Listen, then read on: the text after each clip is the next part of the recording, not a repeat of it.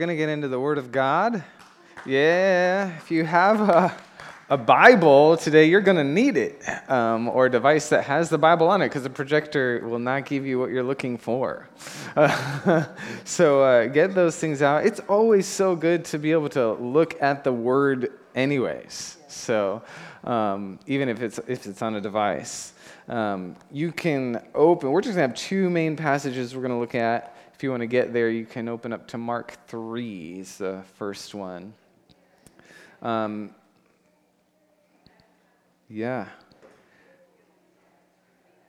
I've been, uh, it's been a couple weeks since I've shared the word, so I'm excited to share with you. Um, I've been asking the Lord, what are you saying? What do you want to speak to us? It's been great, though, um, kind of taking a backseat in certain different ways. Um, you know, a couple weeks ago, Marvin preached. That was so good. Um, he's actually, um, Meredith mentioned it, but he's doing a Bible mania. You've heard him talk about that, where a group of people hole up in a house or someplace for three days and just read the Bible straight, twenty-four seven. They start in Genesis, they end in Revelation. They break a couple times for worship, but people take three-hour shifts. Uh, in couples and do that. So, so proud of, of him and them for, for doing that. Um, Meredith actually drove down, left early to be with us and lead worship, and did an amazing job wherever she is. Oh, she's in the nursery. God bless Meredith. Uh, she was doing the four a.m. to seven shifts, so she's probably uh, needing that coffee, serving Jesus with us. Aren't, aren't we glad to have people who love the Lord like that? Um, But so, yeah, taking the back seat the last couple of weeks uh, with Marvin sharing, and then Aunt, my friends Andy McKenzie sharing. I hope you downloaded the God Speaks app and started using it. Um, I, uh, I'm really, really proud of them, what they're doing, and I love using the app. But uh, it gave me a chance to, and then we had the potluck last week. It was so fun um, to observe us in a different way. Um, and I am so proud of our spiritual family. Um, I really am. I, I think there's a lot of ways we can easily see that we need to grow spiritually and numerically. Someone to this morning goes, yeah, I had to be here early to get my seat.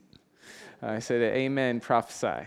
Uh, but uh, we're we're growing, always room to grow in the Lord, right? If you're if, if you're not growing, you're probably not alive. Uh, you know, so I'm I'm excited for that. But I'm really proud of us, because I feel like if I wanted to boil down what I've observed about us um, as a spiritual family, is we love God and we are learning to love one another.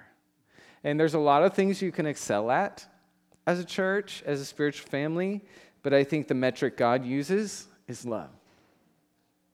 Amen? That was real quiet there for a sec. Uh, are we reading the same Jesus? Uh, I'm not against other things, though it'd be good to grade at, but if we can excel in love, I know that God is smiling. Amen. Um, so today's message is half family talk and half, like, I think the Lord calling us back to true north. Um, that wasn't my intro. That was just like the overflow of my heart. Um, um, but the family talk part is like, we're in a very interesting space in our world and our culture right now, okay? Um, if you're aware. Uh, and I just want to be honest too, like there's this whole like, vacuum of no one sitting in this section. Is it's like, where? Hi. Hi. It's just like, I, I figured it was temporary, but it's just, this is really weird. There's just something super sacred about, I don't know, but uh, that's right. Come, Lord. Come, Lord. Uh, we're living in an interesting season of history right now. Is, uh, is, would you agree? Um, there's great things and there's not great things, and uh, that's really the way it should look as we near the return of the Lord. Phrase that may ring a bell, the great and terrible day of the Lord, and and uh, we've talked about the end times. We're not talking about the end times today, um, but there there's an increase of wickedness that the Bible talks about, and more importantly, an increase of God's glory and righteousness in the earth, and I believe we are seeing both. Um, I believe we're seeing days like most of us in the room have, have not experienced before. Um, and I want to start with what I think is the most exciting, is I think there is a lot of people, and we've talked about this before, um, statistics and studies even reflecting the reality that people today, many people in our own culture, are hungry to know the real Jesus.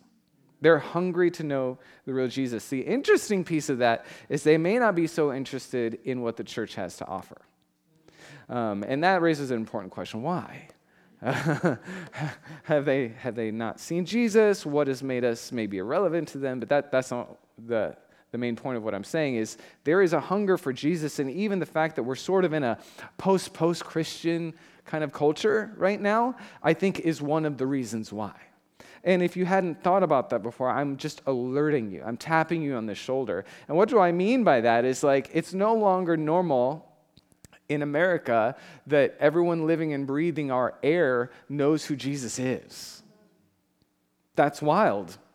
But it it, it means there's an incredible opportunity and hunger. We think, oh man, where are we going? We're going to a place where people need to know what you know. That's where we are. They need to hear what you think everybody knows, because they don't. If you, especially if you grew up in church in some way, shape, or form. And I sort of did. I mean, I got saved at eight in my grandmother's church. My family didn't go to church, but I met Jesus, and I grew up with awareness of him. But that is not the reality for many, many, many people anymore. And so there's a hunger there. That's why people are hungry. Who is Jesus? Who is this guy? Because it is still threaded throughout our culture in some ways. You know, you take a, a college-level English course, you have to learn about what are all these, like, symbols they're referencing. You know, what's David and Goliath? What's the flood? Like, all these things that are historical fact, but they're part of our faith history. And so people, I think, longing to know what has tried, what what some forces have tried to remove from our culture. And you know what? You get to bring the answer. You get to bring Jesus. Um, related to that, um, in just kind of the air that we're breathing, I think um, the church, Christianity in, in our nation, used to carry a level of respect, honor, social capital is a phrase that some people use, um, but it doesn't carry so much social capital anymore, and some would say that even persecution is is on the rise for, for those who want to follow the Lord and adhere to the Word of God. And I'd say there are hints of that. Um, nobody's telling me what to preach yet, so we're we're good. We're pretty good. Um, but it's good to be aware. And obviously, the one that most people would think of first when I say, hey, things are crazy in our world, is that traditional sort of Judeo-Christian values are no longer assumed in, in our culture. Um, I was listening to a podcast this week. I, I listened to quite a few. I'll just say that part. Uh, um, this guy was uh, a cross-cultural minister, or you might call him a missionary, for many, many years in China. And if you've been around, you may have heard about the underground church, and China has just been exponentially growing over the last couple decades. Um, and, and part of it um, is because he would say, they would say, is because it became organic. It was uncontrolled. It was underground. There was massive persecution. Um, For, for many, many moons, and then there was less. There's, there still is quite a bit. But um, so the the Chinese church has been one of the, fa- like the nation of China, the church that is in that nation has been growing probably faster than almost anywhere in the world. Although I think Iran has them beat today. Um, there's some great stories there too. I'm not talking about that. But I was listening to this, and he was talking about the, the cultural climate in China. He said, actually, you know, um, there have been, it was... There's new persecutions are arising, and some in the church are actually glad. So my ears were pricked. Uh, he's like, because some felt that being a Christian in China had become too easy. And that persecution has a way of purifying and purging those who claim to follow Jesus. And that made me think about us. Has it become too easy to follow Jesus? Or say you follow Jesus? In American culture, when there's been so much um, traditionally, you know, in our values, when there's been so much social honor and clout for uh, those who claim to follow Jesus, maybe it's become too easy. And maybe if there is pressure on us in this moment, it's a gift to bring us back to the true north, and to, in a way, purify us and purge us to the place of truly following Jesus. And I, that's what I want to talk about today is following Jesus. It sounds so simple, but I think is so, so, so, so very important. Um, yeah, I was going to mention one other thing, but about just things going on, but let's get to following Jesus. That is the message today. Um, again, if you have a Bible, you're going to need it, or a device to look at these things. We're going to start in uh, Matthew, I'm sorry, Mark chapter three. And I think the call of the Lord in this season is the same as it was Jesus when Jesus started his earthly ministry, and it was, follow me, follow me, follow me. I, I just hear the voice of the Lord continue to say that, and um, I've heard it said this way in terms of what I was just saying, then we're going to pray. Salvation, the gifts of God are free, and they are, because they're fully paid for by the blood of Jesus, but to truly follow Jesus will cost you everything. Let's pray as we get into the Word. Father in heaven, we thank you for your goodness, for the testimonies shared today of all your good goodness, your presence, your power at work within us. We ask now as we look to your word that it would be alive to us, that your Holy Spirit would give us revelation, that you would uh, transform us and conform us into the image of your Son, Jesus, and make us look like you in this world. In Jesus' name, amen. Amen? All right, so we're in Mark chapter three, uh, starting in verse thirteen. I'm going to read just three verses, Mark thirteen to fifteen. And uh, context, this is Jesus has come out of the wilderness. He went into the wilderness to be tested by the devil uh, for forty days. He comes out, it says, in the power of the Spirit, and now he's going to call to himself his disciples. So Mark chapter three, starting in verse thirteen. Says this, Jesus went up on a mountainside and called to himself, called to him those he wanted, and they came to him. He called them, they came. And he appointed twelve that they might be with him and that he might send them out to preach and to have authority to drive out demons. All right, and I'm highlighting phrases on purpose because we're about to talk about it. I'm going to read it one more time.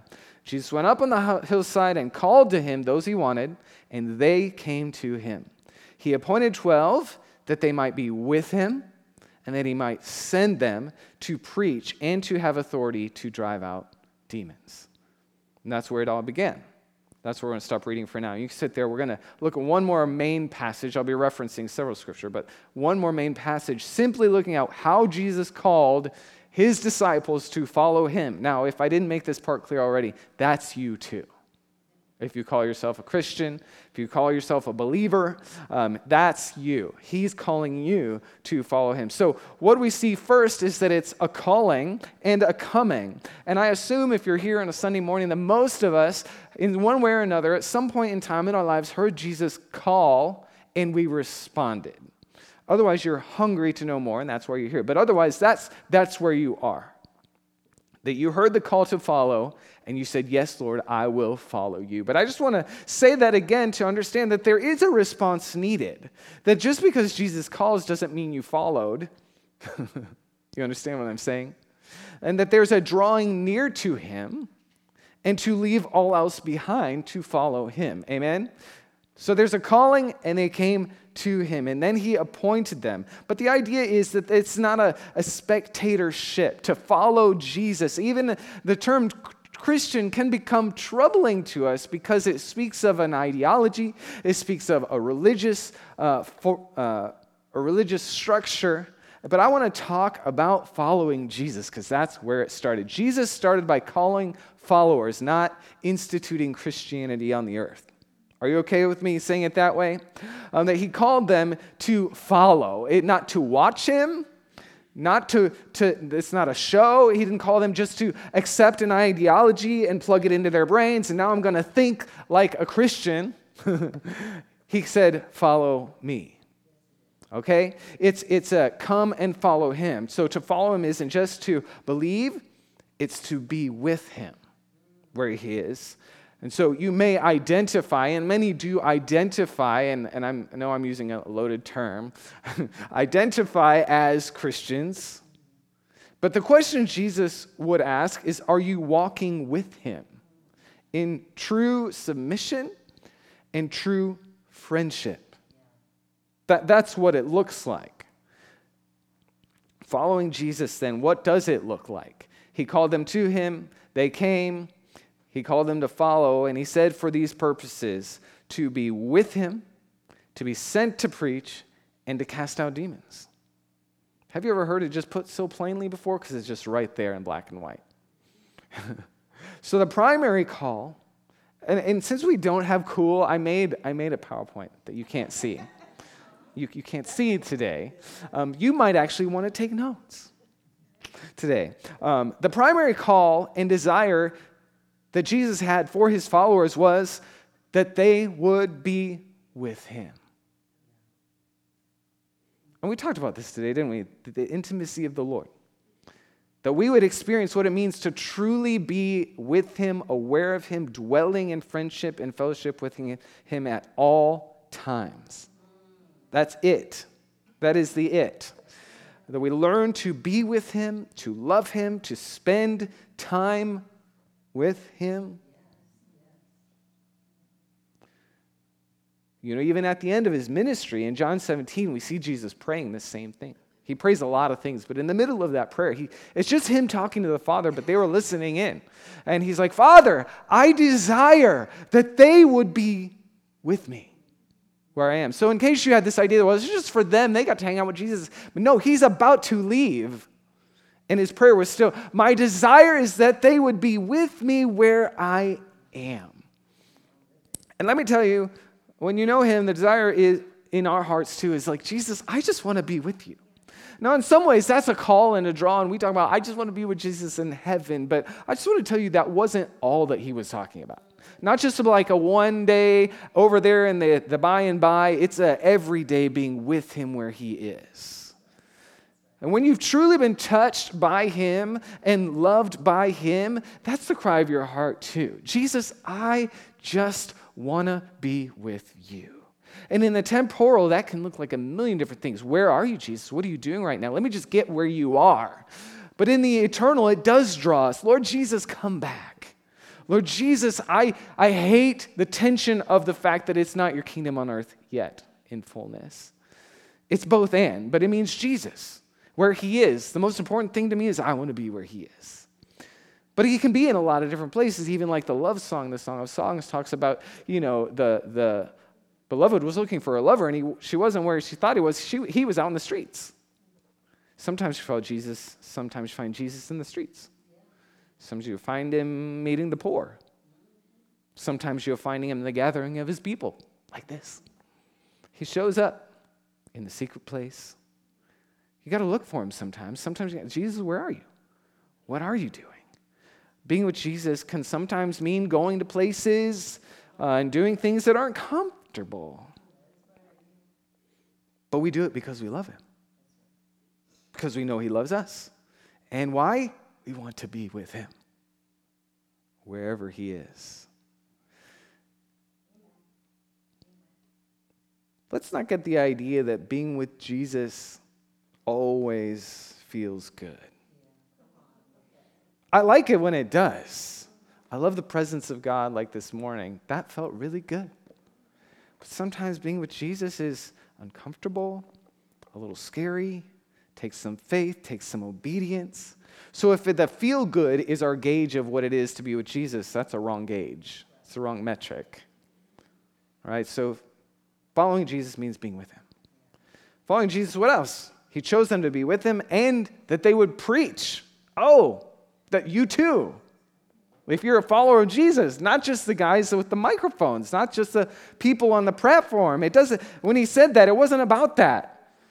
When he was saying they chose them to preach, it was, we think of, you immediately think someone with a microphone, someone on the, on the video, someone on a, on a stage. He just meant someone who would proclaim the truth. That if you look at the Greek word, that's literally what it is.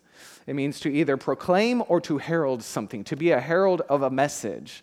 And he was calling them to be heralds of him. They'd be messengers with one message, and it's Jesus. So it means now you get to be with him, and your life becomes an amplification of him, an amplification of Jesus. And as Francis of Assisi said, if necessary, use words. Words are necessary. Let's let's be clear. Um, but Sometimes it's we got to know that it's more than that. But I just want to say it's both. He called you to be with him so that your life would proclaim him to those around you. Whatever your platform is, wherever you are, when you're at home, when you're with your neighbors, when you're at the store, when you're at work, you are a preacher of Jesus. Did you know? It doesn't need a bullhorn or a poster card. It doesn't, it's just you. It's just your presence in that place is Jesus' opportunity to speak to someone and to be to Jesus to someone. Is this making sense? You, you become his beacon of light. Because Jesus ascended to heaven, gave you his spirit. He, he's walking around. People don't see him. They see you. They get to see you, and so they get to see Jesus shining through you when you're following him. Amen? So he called them to be with them to preach, and this is kind of wild to me that this one's in here, but there it is, to cast out demons. I'm just not going to even apologize for it, because right there it is. He's called you and me, followers of Jesus, just remember to keep putting your name in there, to cast out demons. Now, I think that can mean, he said he gave them authority to cast out demons, because you can't do it on your own. Please don't try. Uh, but you have authority from Jesus to do that. But I think it looks like way more than just kind of shouting at someone who you think is demonically oppressed and trying to tell a demon to do something. Like, that's part of it, and Jesus did that. It's in his ministry. But I think we ought to start first with us, because some of us have our own demons. Some of us still have darkness and sin in our own lives, and Jesus is giving you as a follower of his authority to cast it out of your own life first. And we do. We need to. We need to be aware of it. Before we think we're going to go casting the devil out of anything or anyone else, we need to make sure his work is out of us. Amen? You have authority for that. So we walk in the, the authority of Jesus against the work of darkness in our world and in our life. What does that mean? It means, first, don't make friends with demons. Don't make friends with darkness. um, and to be clear, when we're talking about this, we're not talking about people.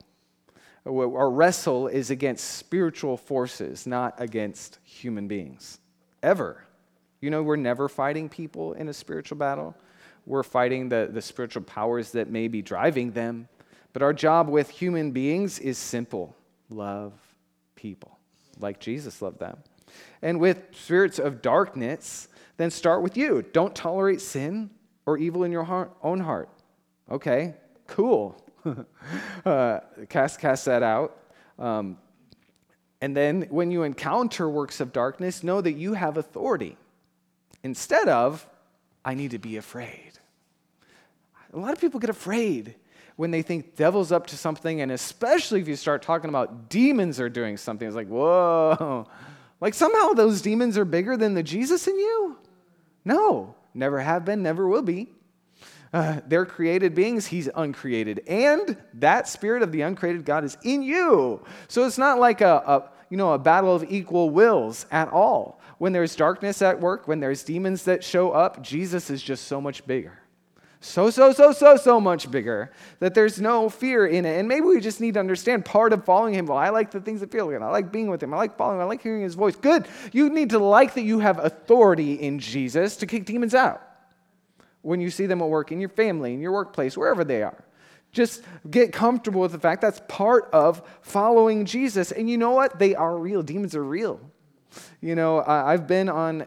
You always hear the, the stories of, and I was talking to my friend, actually, who's a pastor in the area. He's originally from Africa. Um, where is he from? The Congo, and he's now pastoring in uh, South Lansing. You guys met him here once, Pastor Eric. Amazing dude. He's coming back. I'm prophesying. He's going to come back uh, and speak here sometime, because he's amazing, and I, I've asked him, had several conversations with him, tell me about the difference you've seen here. He said, and a lot of it was what I was referencing with persecution, like, well, you, there's no, I'm kind of Christian, you either are or you aren't. You know, you, you don't claim to be a Christian and not live for Jesus. It's just like too costly at the end of the day. Um, but so many other things. I said, well, I've heard like there's lots more spiritual activity going on. He said, well, I think people, whether in light and darkness in Africa, have awareness that there is a spiritual realm. There, nobody has to convince them of the power of light or the power of darkness because they've all seen it.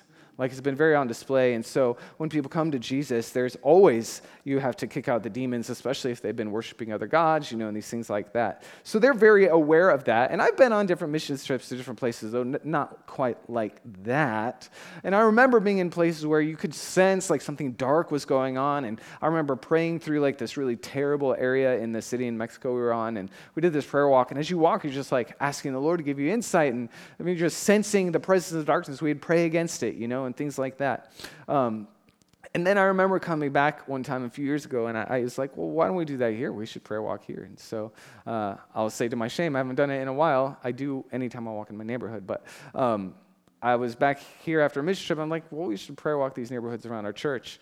Uh, so I went out, and I was in one of the neighborhoods neighboring here, and I'm just walking through. I'm like, wow, this is so much different. You know, it's just... Uh, It's, you know, and I'm praying and I'm like, Lord, give me a sense of what you're doing. Like, how do I know how to pray? How do I invite your kingdom to come? Because everything just seems so much nicer here. And I just really felt the Holy Spirit kind of whisper to my heart. And he said, you know, the same demons are here. They just have really prettier faces. You know, because I'm walking among these houses that are really nice houses with manicured lawns and, you know, the, the landscaping's, you know, Im- impeccable and all the things. But behind those very pretty faces are still demons of abuse and addiction, and um, false religion, and people are just as bound in our beautiful suburban neighborhoods as they are in the countryside of Africa. Did you know that? And Jesus has given us as followers authority to cast that out, to invite his kingdom to come. So don't be fooled by pretty faces. Um, devil doesn't hide, I mean, the devil's not absent just because it doesn't look ugly on the surface. You hear what I'm saying? Um, and so he wants to call us to walk in that authority to cast out demons. And now this is taking way longer than I expected to share all this, so there might be a part two.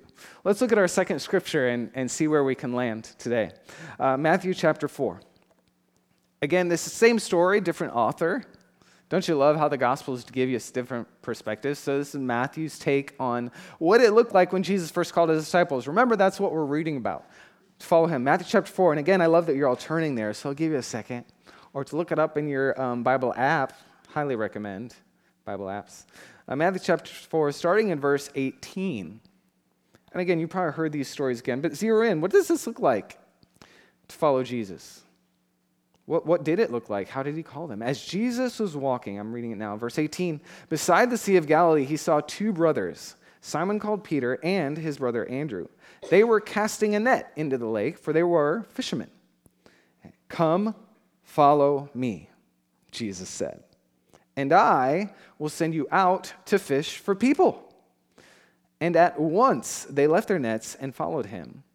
Going on from there, he saw two other brothers, James, son of Zebedee, and the brother John, his brother John.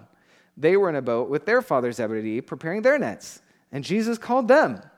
And immediately they left the boat and their father and followed him. We're going to stop there. Interesting theme here, right? He called them to follow him. But here we have a different part of the story. These guys are fishermen. They're casting their nets. Um, they're doing what they're supposed to do, right? They're fishermen. They're giving their time, their energy to this occupation, making their money, doing what they needed to, to make a living. But you get the sense, or I got the sense as I was reading this, asking the Lord for re- re- revelation, that this was just their the whole of their identity.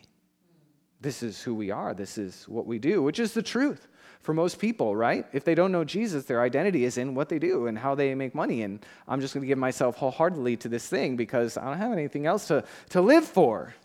In the middle of their living and identifying and giving all their time and energy and talent and finding identity in this occupation of this world, Jesus calls them and says, hey, hey, follow me.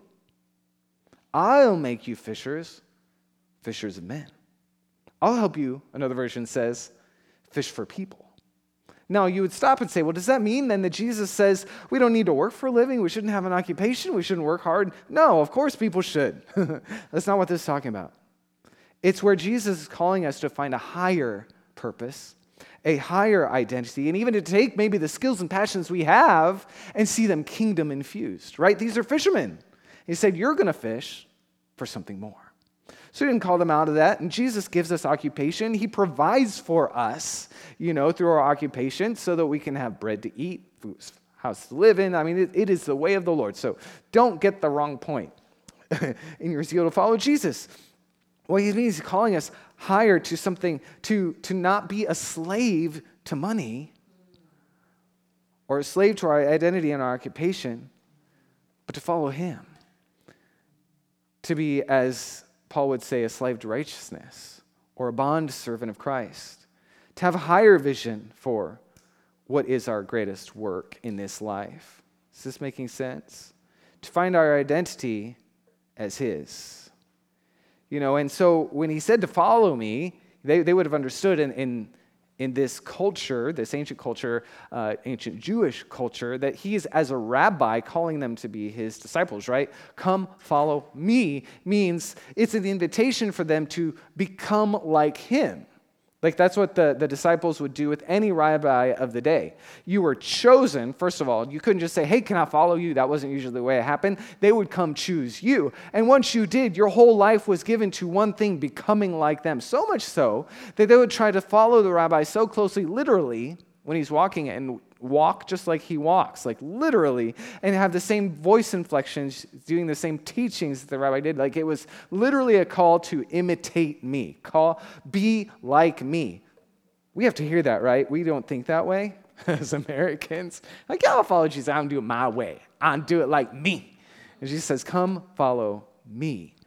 Copy my ways, my way of walking, my way of talking, but really I would say my way of being. Come be with me. Come be like me. And so following Jesus, originally you would have had these like, and we're not going to get through them all. There's nine points of what following Jesus looks like. We've covered three. Being with him, being with him, being called to preach, casting out demons. Fourth is called to be a fisher of men. And we're probably going to wrap up here soon in a minute. But uh, called to be a fisherman, you know, why?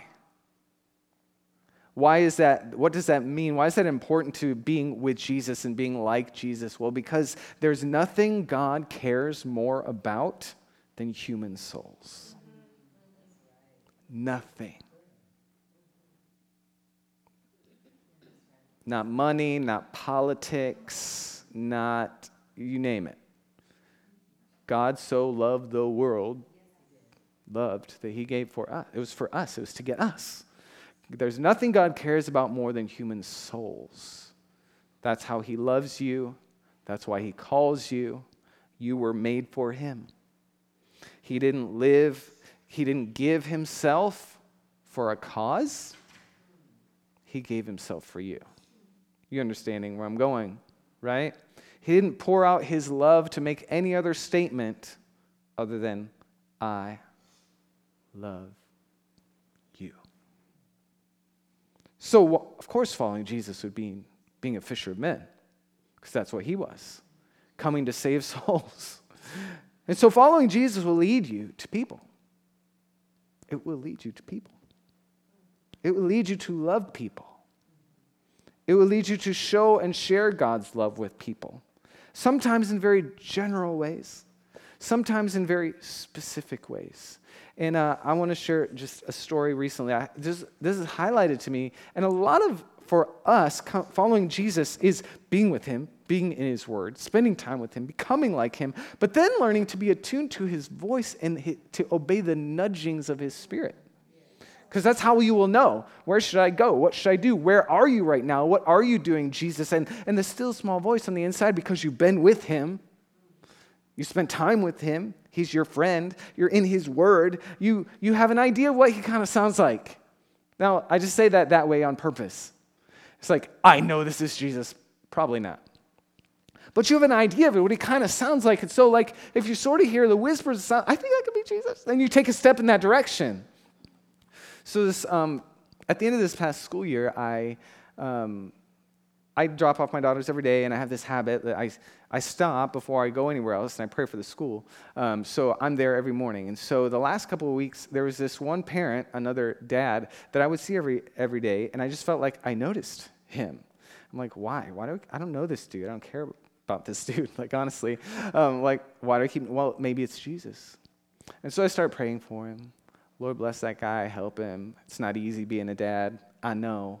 Um, you know, so I'm just praying for him. And then it's like almost the end of school, and I feel like, I'm like, is that it? I'm praying for this guy. Like, maybe I should be friends with this guy. Um, and the Lord starts talking to me about him. He's like, I want to tell you what's going on with this guy. And so I'm like, whoa. And so I start praying for him. And I feel like the Lord gives me a word. And so it's like the last week of school, and I never see him. We keep crossing paths. I'm like, oh, no, no, I'm not going to see him. Uh, so I uh, sat down the night before the last day of school, and I typed it all out because I knew his car by now. So creepy, right? This really happened. And so I type out the whole word for this guy. Uh, I'm like, if I don't see him, he's going to hear from Jesus. Um, and we'll see what happens. I'll just trust you, Lord. And so I prayed through it, typed it out, sealed up an envelope, put it on his car. Uh, didn't see him. But I left my contact info uh, with a caveat. Look, if this is weird, you don't want to talk to me, I'm good. You know, if this sounds wacko, if it's not the Lord, throw it in the garbage. Like, put all that in there, right? Um, so he contacts me later that day. Um, he said, "You will, this is my name. I didn't even know his name. You will not believe how much what you wrote meant to me. Here's why." It, uh, so the message that was in it was like, God's with you. He's for you. He's championing you as a father.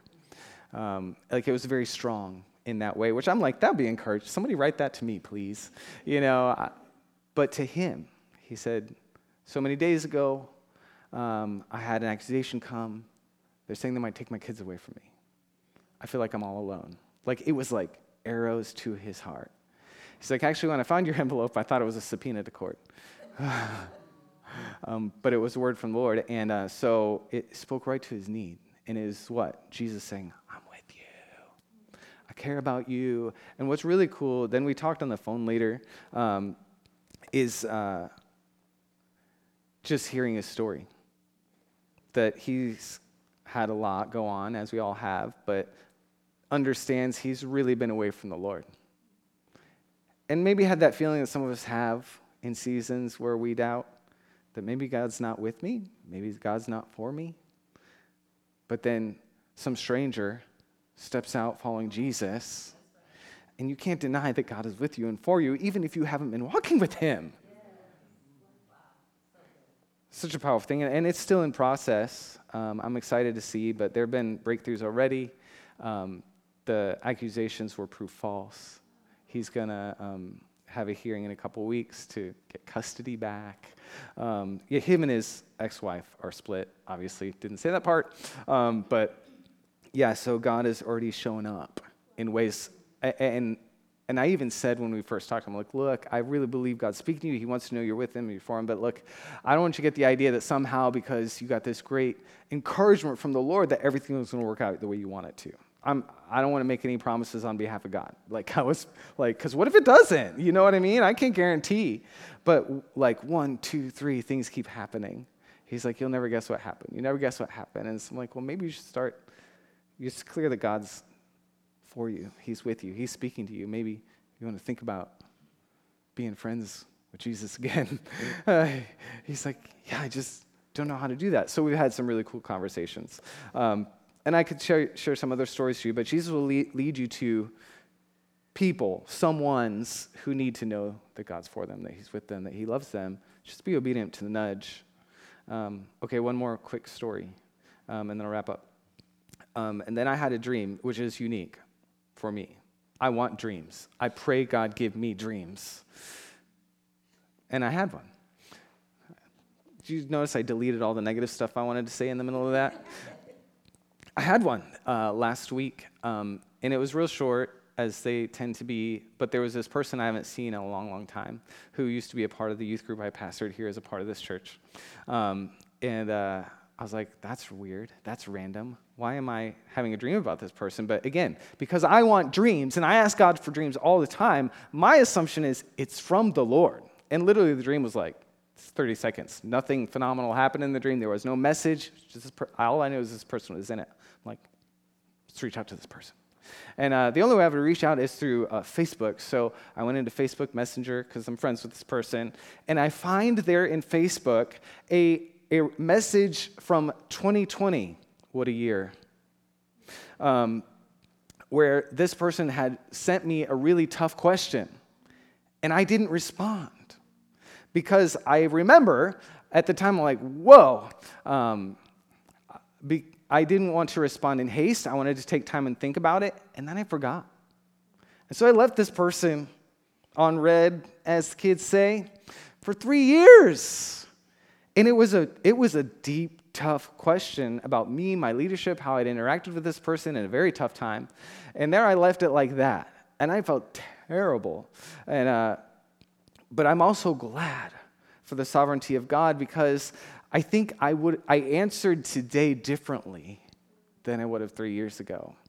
Um, there, because it, it, I remember it feeling very accusatory and like a trap at the time. But I saw it much differently because, lo and behold, I think God's changed me in the last three years.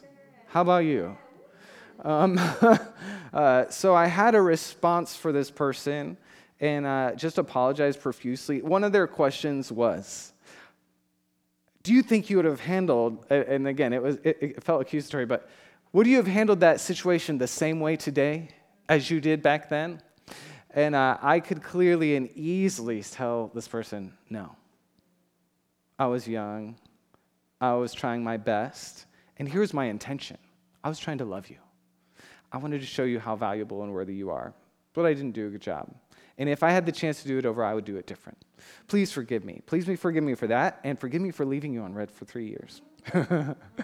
um, And then it was like the dam broke open of, oh, no worries at all. It's all water under the bridge. Everything, you know, you've ever been to me when I was a kid and now has shown me the love of Jesus. But it was a restored relationship and a repaired thing, because even though they wanted to say, oh, it's water under the bridge, for them to come at it, me the way they did said, no, this was a pain, a pain point and an accusation probably at Jesus, probably at the church. And the Lord had to give me a dream to get me to go back and give him the opportunity to speak to it, to heal it, to touch it, to show this person how loved, how cared for they are by him.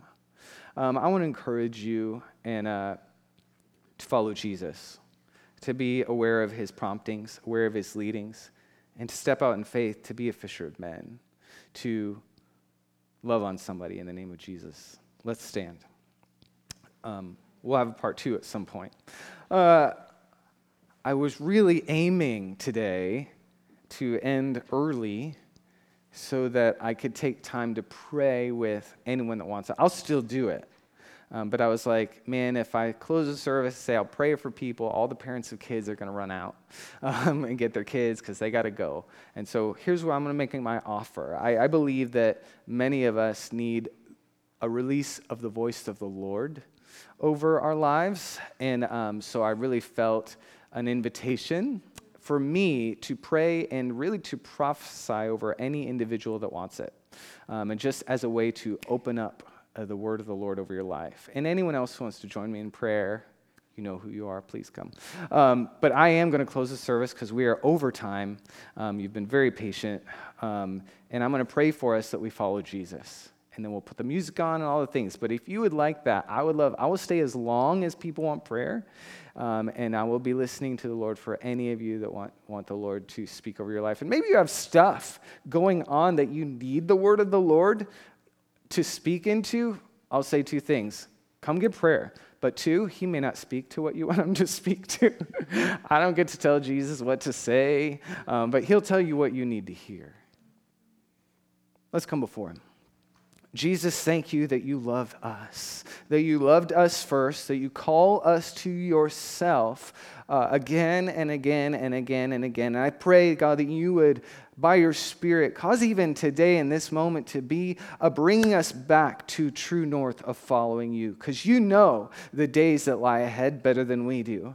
We just want to be with you in the days that lie ahead. And we want to walk with you in the days that lie ahead. Lord, I pray that we would be true followers of Jesus who are with you, who preach, and who cast out demons in your name. If that's what you want of us, let it be all of us. May we be true imitators of the Lord Jesus Christ, that our lives would shine, Jesus shine. God, in any distractions would be cast off, any ways we've idolatized, idolatized our, our worth in other things or found our identity in things that are lesser than following you. Lord, let today be a reset. And if you're in this place and the Lord pricked your heart in that way, would you just respond to him right now and say, Lord, I cast off that stuff and I say, today I want to follow you. Now, I think everyone in the room has done that once before, but if you haven't, please do that. But it wouldn't hurt all of us in the room to say, Jesus, I love you because you first loved me. Help me by the Holy Spirit to be a genuine, true blue follower of you today and all the days of my life. And if that's your heart, just tell the Lord, and we're going to say amen. And I'm going to bless you as we always do. We're going to put on music. We'll pray for anyone who wants prayer.